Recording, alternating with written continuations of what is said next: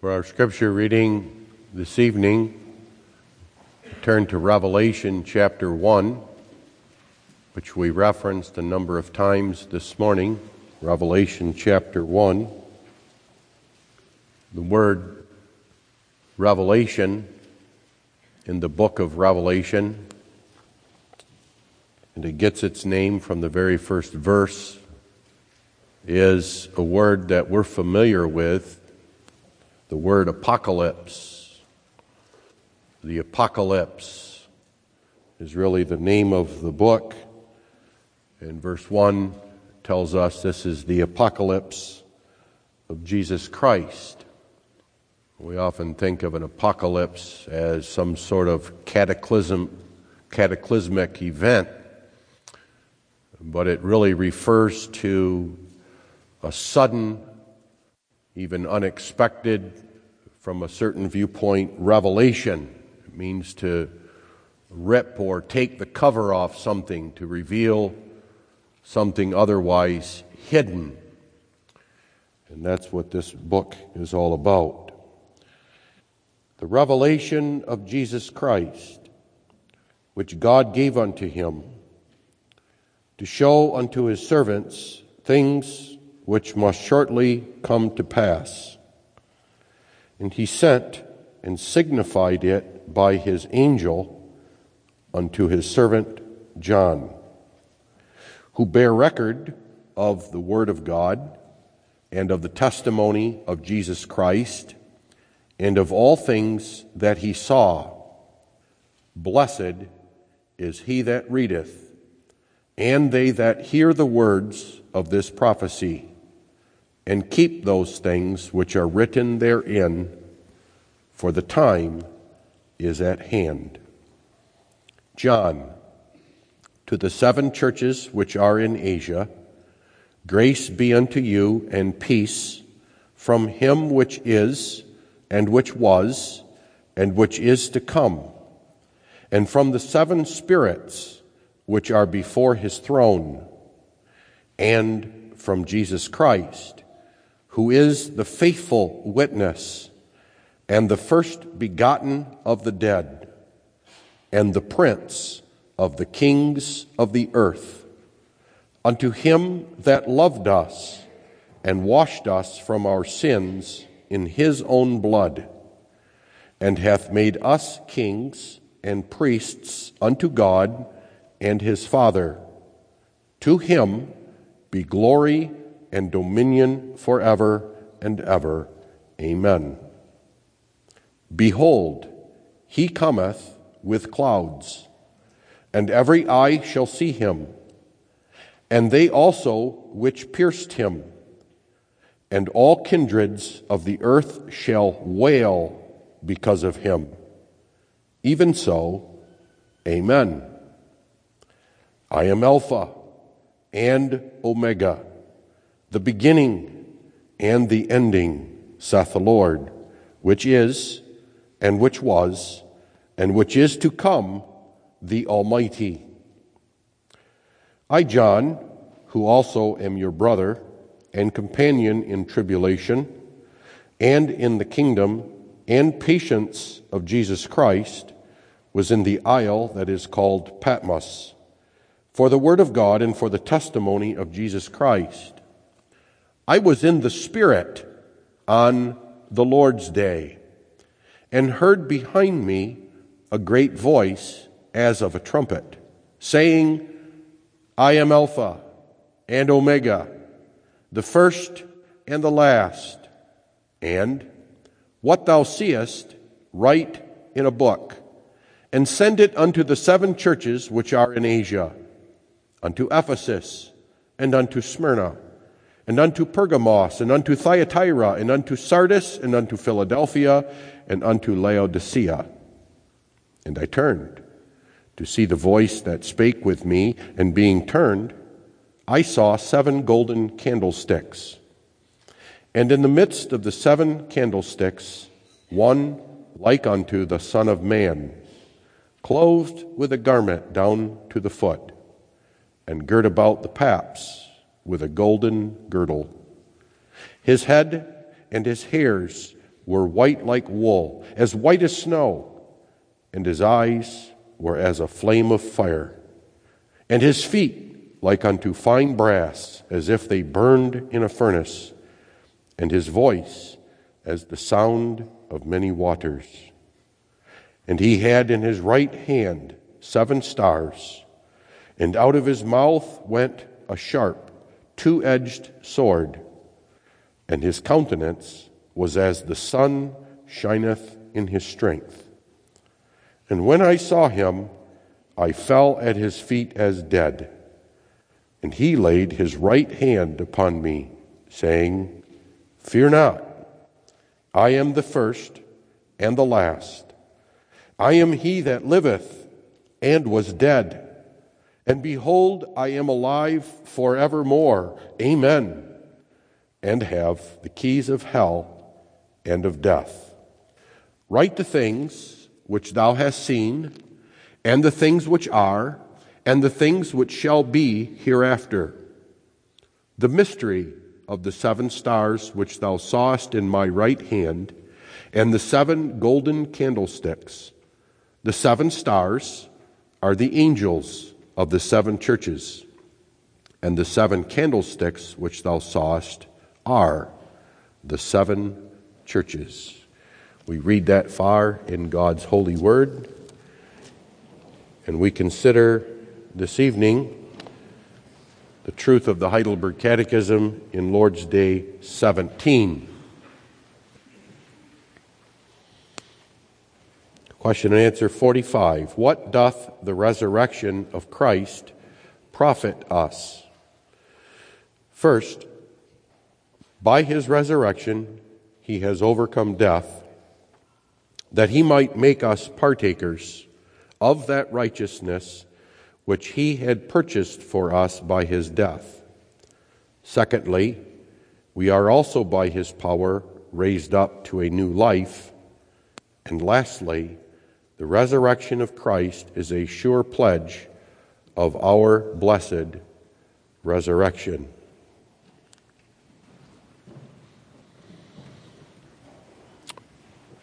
Beloved in our Lord Jesus Christ, both the Apostles' Creed and the treatment of that creed by the Heidelberg Catechism prove without a shadow of a doubt what we considered this morning, namely that the resurrection of Jesus Christ is an integral part of the gospel of our Lord Jesus Christ. Jesus Christ himself makes that clear, even in the passage of Scripture that he read, when several times he makes mention of that resurrection with regard to himself. He is not only the one who was dead, but the one who is alive. He is the one who now holds the keys of death and of hell. By the Lord's wonderful providence tonight, we are able on this Resurrection Sunday, we refer to as Easter, to consider the resurrection as found in the instruction of the Heidelberg Catechism. And that allows us to look at the resurrection of Jesus Christ from the perspective of its benefit to us. That is, what is, again, the good news of the resurrection? The treatment of this subject by the Heidelberg Catechism is rather startling and shocking if one thinks about it. Go back and consider the rather lengthy treatment of the suffering of Jesus Christ that we have considered over the last few Lord's days. In what seems to be rather excruciating detail, the Catechism has explained all the elements that belong to the humiliation of Christ. And there is a remarkable turn in the resurrection, even with regard to Christ. For the resurrection marks the transition from Jesus' state of humiliation that we have been covering to the state of exaltation. But the Catechism does not note that. The Catechism does not really treat the resurrection at all with regard to what it was for Jesus, which is an amazing subject all by itself to can simply consider what the resurrection was for Jesus, for himself. And that could be summarized simply as that he transisted from one state, that of humiliation, to another state, that of exaltation. But equally remarkable in this rather brief treatment of the Heidelberg Catechism is that there is no explanation about the event itself. It simply assumes the event, doesn't treat the different elements of the event. It makes no attempt to prove the event, which Scripture is at pains to do and which we considered partly this morning. Also remarkable is that the Catechism doesn't really even treat the nature of the resurrection. Again, something that could be the subject of rather lengthy treatment all by itself. What was the nature of the resurrection? Was it a resurrection simply back to a former previous life? for Jesus? Was it a resurrection in an entirely different body? And what was the nature of that body with which he was resurrected? Is Jesus still now in that body? All worthwhile subjects that are indeed taught in the scripture, but omitted by the Heidelberg Catechism. What's striking is what the Catechism does treat. And if we think about it, it shouldn't be surprising. What does the Catechism treat about the resurrection? Only one thing, and that is what is its benefit for you? What's the profit? What does it mean for you? In other words, the Catechism shows what is so essential about the resurrection to the gospel. It even begs the question, it even makes us ask that question What would the gospel be like without the resurrection? Would there be a gospel? And the answer to the Catechism really is no, not at all.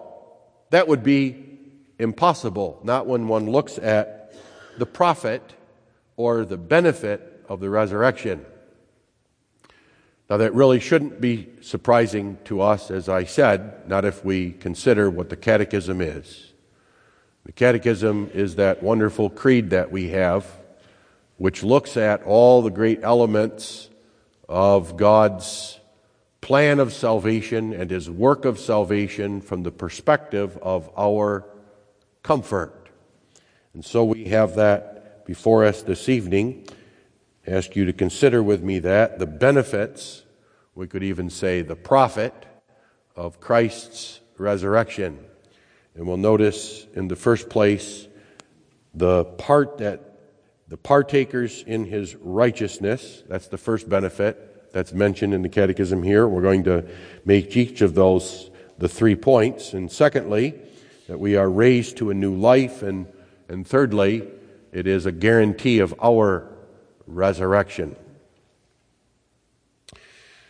The profit, or at least the first of three benefits of the resurrection of Jesus Christ for us, is that, uh, firstly, it makes us partakers of that righteousness which He had purchased for us by His death. In other words, it brings to us a new righteousness obtained by his victory over death. Now, right here is where it's worth a pause for us to consider how important that is to the gospel. And then consider that being the case, how important the event of the resurrection itself is. And that might help explain to us why the scriptures are at pains to prove to us who live 2,000 years removed from that great event that indeed Christ has risen from the dead. Now, the fact that the resurrection of Jesus from the dead is made a part of the Apostles' Creed indicates that one can believe this grand event only by faith.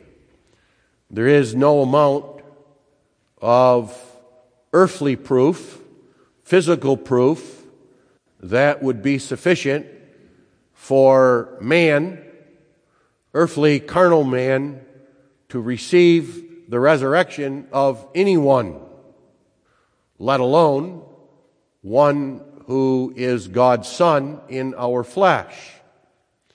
It can be believed only by faith. And yet, faith also does rest on evidence. It's spiritual evidence. It's evidence that is found in Scripture and there may be those without faith who would look at it and scoff and laugh and ridicule, but faith receives it. And part of that evidence is the many witnesses of the resurrection of Jesus Christ. And they are laid out one after another in the Holy Scriptures part of the reason for the numerous narratives of Jesus' resurrection and the inclusion of many people and even adding people upon people is to show that there were indeed those who, without a shadow of a doubt, knew that Jesus had risen from the dead. And the scriptures are even at pains to show us that it was not merely that they saw Jesus or touched him. Thomas is an example of that. Thomas originally was an unbeliever, and we read too that really all the apostles were unbelievers. And certainly their seeing Jesus who was dead and whom they knew without a shadow of a doubt had died, now alive, played a part in their believing he was raised from the dead. Nevertheless, it was a matter of faith for them. Included in that faith was the reasons he was raised from the dead. Part of it was that they had to be brought to remembrance that this resurrection from the dead was a great, great miracle of God, as evidenced by the fact that Jesus himself had told them precisely that it was going to occur and when it was going to occur. Told even unbelievers that this would be the sign, the only sign he would give that he was the Messiah, destroy this temple, and in three days I will raise it up. That's the sign, the sign of Jonah. I'm not going to review those proofs with you and go through those with you, except this evening I want to impress upon you that Scripture doing that shows you how important the event itself is. It's important for us to remember that the Christian faith is an historical faith. That is, it is a faith that believes actual, real events have occurred in the history of time. That believes these events have occurred according to God's plan and according to God's timetable. And that they must occur.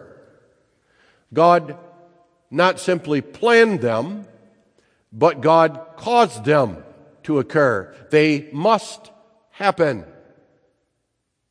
The Christian faith and the believer's faith doesn't simply believe in a sort of abstract resurrection or believe in it as a possibility or as some cold doctrine, but as a real event that occurred on a particular day in history. And the scriptures are at pains to demonstrate that. And we believe that event. Now, the emphasis of the Catechism is upon the benefit, the benefit of that event, the benefit of Christ of Christ Jesus, Christ Jesus, who is the Son of God as to his person, in human nature, suffering and dying and being buried, then only to arise again from the dead. There is real benefit to the event. Notice the Catechism here. It doesn't even put the question this way What is the benefit of believing the resurrection? Now, one must believe the resurrection for there to be benefit. Make no mistake. Unbelievers receive no benefit from the resurrection. What they have, as we saw this morning, is only fear and terror of this one who now lives. Notice the Catechism, however, simply locates the benefit in the event itself. What doth the resurrection of Christ profit us? And then each of the three points is linked directly to the event to the resurrection itself. Now, again, this shouldn't surprise us, not when we consider that the Catechism and the Scriptures do the same thing with the crucifixion of Jesus.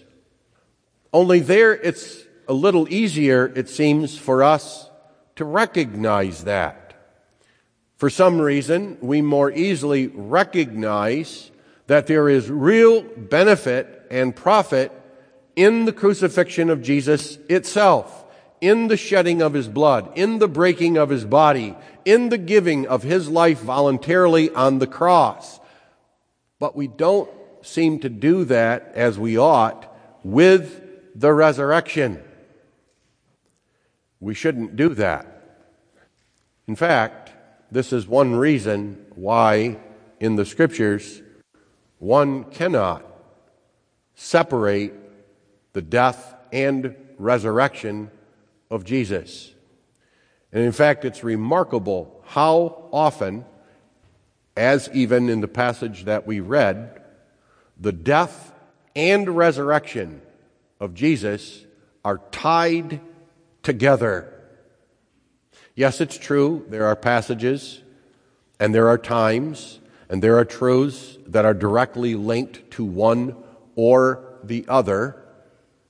But the benefit of the resurrection is derived from the fact that it is a resurrection from death. And then not just any death, but the death of the cross. And here also, and right at this point, is when it's good for us to remember something we considered this morning that the Apostle Paul said, which is that if Christ be not risen, then is your faith vain. And then he tells us why it would be vain because ye would still be in your sins. That's another passage that links the death and the resurrection of Christ. Paul is talking there about the resurrection. If Christ be not risen, your faith is vain. Why? Because you would still be in your sins. Why? He suffered, did he not? He died, did he not? Yes, but a suffering and death, even if it's purported to be for sin, to pay sin without a resurrection, has great, great meaning. What it means is you're still in your sins. And that is one of the points that's being brought out by this first benefit. By his resurrection, he has overcome death, that he might make us partakers of that righteousness which he hath purchased for us by his death. The scriptures, in one remarkable passage, tell us that Jesus was raised for our justification. And the scriptures also remind us that the resurrection of Jesus was also his own justification, which is why it's our justification. And that is the point being made here as the first benefit.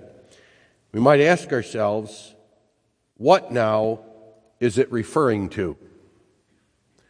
Well, it's referring to something that we noted when we considered that all these points of the Apostles' Creed have to do with the state of humiliation and state of exaltation. And we said then that what explains that condition of humiliation and that condition of exaltation is his legal state before God. Jesus lived under the condition of humiliation, a condition of suffering and great misery, suffered even death because legally before God, he was guilty. And he was guilty not personally because he personally had sinned, but he was guilty before God because he carried our sins. He had taken the responsibility of our sins upon his shoulders. And God, therefore, treated him as a sinner and laid upon Christ that which sinners deserve. And what we saw made the cross so horrible, what made it even hellish agony, what made death so fearsome, is that God treated him as the sinner, the one who bore all of our sins. The resurrection has the benefit of making us partakers of his righteousness, which he purchased for us, because the resurrection was the proof he had fully satisfied for all of our sins. In other words, he is exalted from the grave, exalted in his resurrection, because there is no more sin. Every single one of the sins that he carried was paid for in full. If not, he would still be in the grave. And if you ask why that is, the answer is because God is a righteous God. God was not unrighteous when Jesus was visited with the wrath of God on the accursed tree, but God was righteous. God dealt with him as he deserved. He deserved that suffering. He deserved that hellish agonies. He deserved to die. He deserved to go into the grave. So also he is raised because that is what he deserved. God would have been unrighteous if he had left his son in the grave and would have been unrighteous leaving his son in the grave because that son bore no more sin.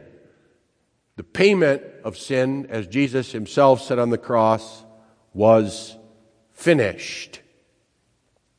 Now you understand somewhat the righteousness that he's talking about. On the cross, the Catechism says Jesus purchased righteousness for us. Christ purchased it because he earned it. He merited it. He earned and merited a righteousness that we could not. There is no amount of good works. There is no amount of doing good. There is no amount of living that can obtain for us, whether by earning or otherwise, that we can get. That righteousness is unobtainable to us. There is nothing that we can give. There is nothing that we could present to God. Christ must do that. Christ must purchase it. And purchase it, he did. The price being his own precious blood. But it is through the resurrection now that we are able to be partakers of that righteousness. And it is only because of the resurrection that we can obtain it. There's something amazing here. Not only would it be true that if Jesus stayed in the grave, he would not have paid for sins, it would have been proof of that. So that the resurrection is proof that he indeed paid for those sins, but there's something about the resurrection that makes us partakers of it. Now, if you ask what that is, the Catechism does not really explain too much about it but it can be easily inferred when we consider what this is talking about. I said to you with the resurrection, the scriptures use that word justification, and that's what it's referring to. The righteousness that is the righteousness of justification, that which God imputes to us. How does that happen? Well, even in the same way as Jesus purchased it or obtained it legally by meriting so also we obtain it in a legal way. And how we obtain that is by being baptized into Christ. That's the truth of Romans 6. Romans 6 says that an amazing thing happens when we are given the gift of faith. When we are given the gift of faith, we, who indeed have been chosen and loved by God in eternity are literally joined to Christ. And that legally, first of all, that's brought out by the biblical word adoption. He adopts us. He legally takes us as his own. If you ask yourself, why is it that Christ had sins upon him on the cross? The answer is that He adopted us. We belong to Him, even though we would be born and given the gift of faith much, much later. There's something very wonderful and mysterious there. So much so is that true that the apostle says that when we are baptized, when we are given faith, when we are incorporated into Christ, we were buried with him. That when, when he went into the tomb, we went into the tomb, even as our sins were upon him. Amazing, Amazing realities. But now that also means that when he came forth alive from the grave, the righteousness that he obtained and he earned becomes ours. And becomes ours not for anything that we do. Oh, we obtain it by faith. We receive it by faith. But it simply becomes ours because we belong to Christ, whose righteousness it is. And because of that, God views us as righteous. If you want to consider what this benefit means for you and me, then simply consider how God views his Son, Jesus Christ. Look again at the remarkable transition from humiliation to exaltation. From this lowly, humble, beaten man who goes into the grave to the glorious, glorious person that comes forth out of the grave, soon to be raised to heavenly glory. God views us in the same way as righteous, as justified. And the great benefit of the resurrection is that when a child of God looks at himself, which he ought to, by faith, in all he sees is sin. Sin, sin, and more sin. And even when he looks at his best works, say, loving this wonderful Savior, he finds yet more sin. Then the child of God may be comforted that nevertheless he is indeed righteous, and the God of our Lord Jesus Christ sees him that way. And the proof is Jesus was raised from the dead. There's a second benefit. And this one now looks at our salvation from a slightly different perspective. It adds to it. There's an amazing thing found here in the Heidelberg Catechism about our salvation. We, leave, we see that there's many facets to it. Our salvation is not merely a legal salvation. It does not merely pertain to how God sees us and deals with us. It's not merely about God imputing to us the righteousness of Christ as our own, but it's a salvation that includes being raised up to a new life and concerns power, real power. Whereas the first benefit refers to what we often call, in theological terms, justification, the second is referring to what we often call sanctification. Anyone who minimizes the real power to live a new and godly life in the child of God, anyone who says it's not possible, anyone who rejects it as a necessity, perhaps because they feel that it somehow impinges on the gospel of grace, knows nothing of the resurrection of Jesus Christ and limits the benefit of that resurrection to one point. The Catechism says that another benefit of the resurrection is that we are by His power raised up to a new life. Now, to understand what the Catechism is getting at, we have to go back to how we are described by the Apostle Paul legally.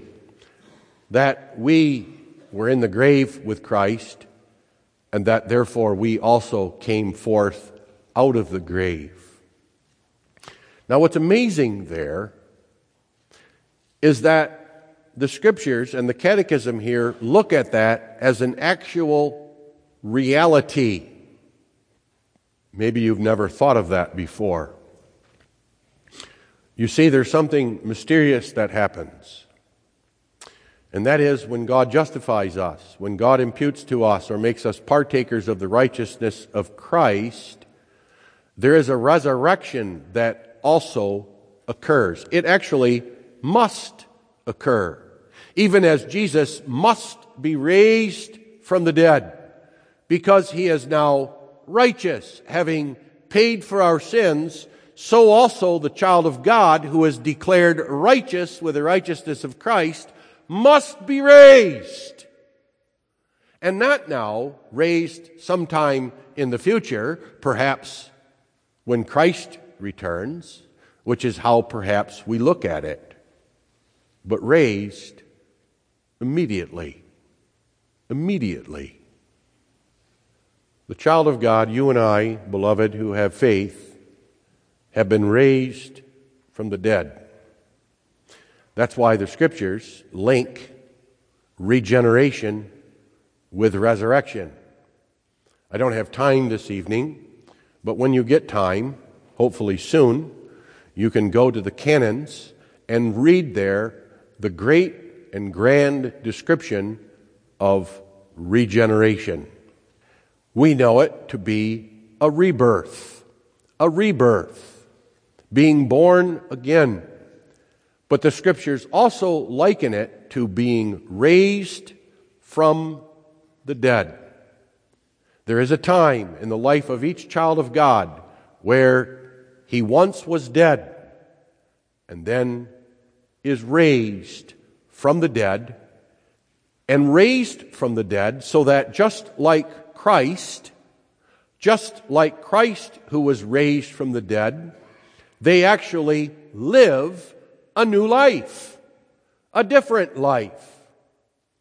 And here it's worth pointing out that it is an entirely different kind of life, even as it was a different kind of life for Christ. Yes, Christ arose in the same body that went into the grave, the same body that was crucified on the cross. He wasn't given a new body, but that body was qualitatively different. It was entirely different from its nature's point of view.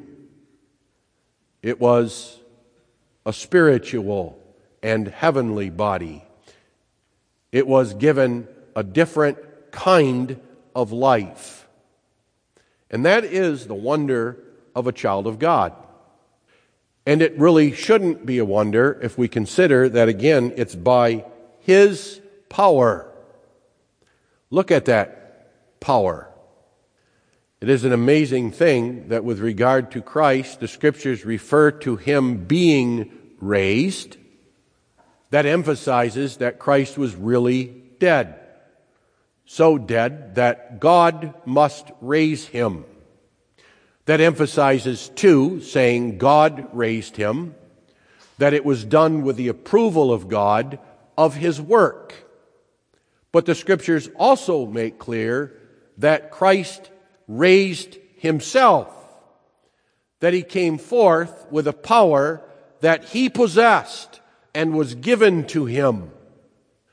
And now it is that same power that raises us to a new life.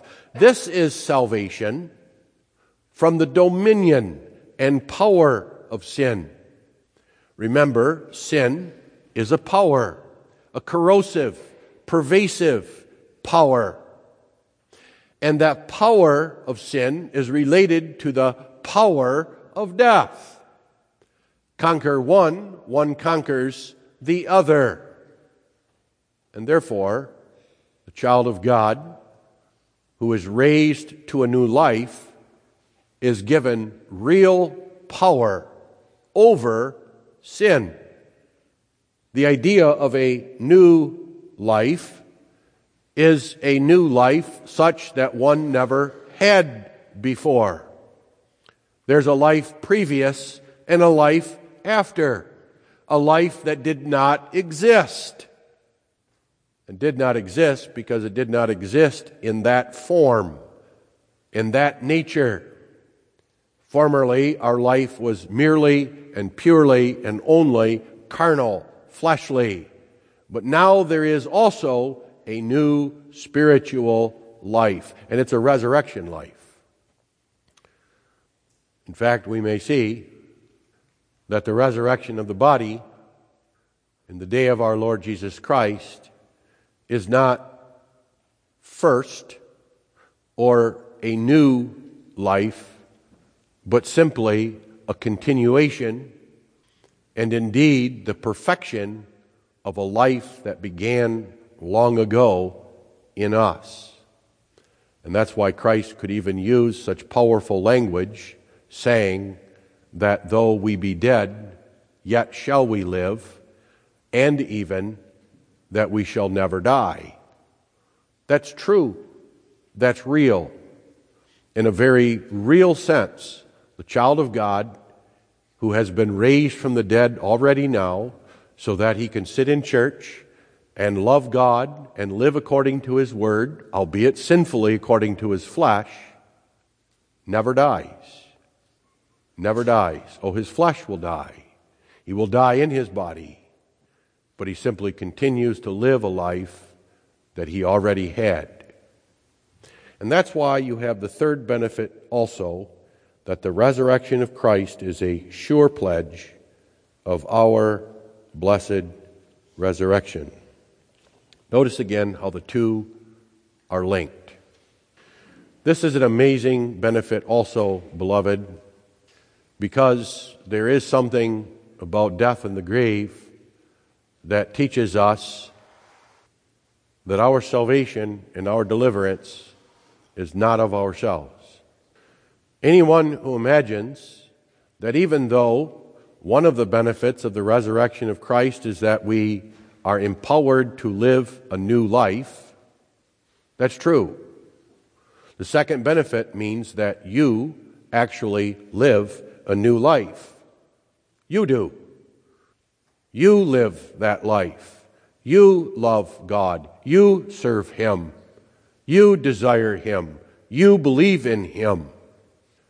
Nevertheless, you are not the source of the power of that. You are the subject of that, but not the power of that. And if you doubt that, then there's the grave. One day, you and I will be placed in a casket deep within the ground and covered up with dirt, and you will be dead. And the thought will occur to you now or then how am I getting out of here? How are you, who are dead, going to climb out of that casket and through that dirt?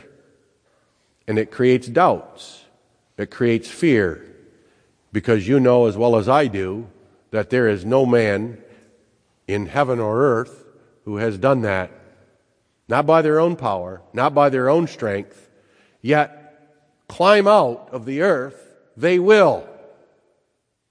Now, how will that be done? Well, the same way that we are empowered to live a new godly life now. There will be the command of the mighty Christ over our grave saying, Rise up and walk. And the child of God will come forth from the grave. Now, those aren't just words, but they come with a pledge, they come with a guarantee. And the Catechism says that pledge and guarantee is Christ himself. You may ask yourself, why is that? And the answer really is look at the first two benefits. Number one, because you who are in the grave, even as Christ was in the grave, are given the same righteousness, the same righteousness that he purchased and for which reason he came out of the grave. That in the first place. In the second place, the same one who is in the grave is also the same one who is given a new godly life that even as they are in the grave is living unto God in heaven.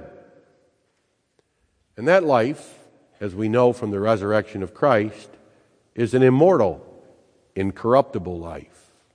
And that's why it's a pledge of our blessed resurrection. He lives, beloved. He who was once dead lives. And because he lives, we live. Amen. Let us pray. Our Father, which art in heaven, O Lord our God, we thank thee for the resurrection of our Lord Jesus Christ and the blessed benefit that it brings to us through faith. Give us faith, O Lord, that trusts in our Lord Jesus, who so wonderfully purchased for us righteousness, who came forth from the grave, by whose power we are raised up to a new life, and so that we may know with absolute certainty we also shall be raised in our bodies from the grave. So we pray in Jesus' name, amen.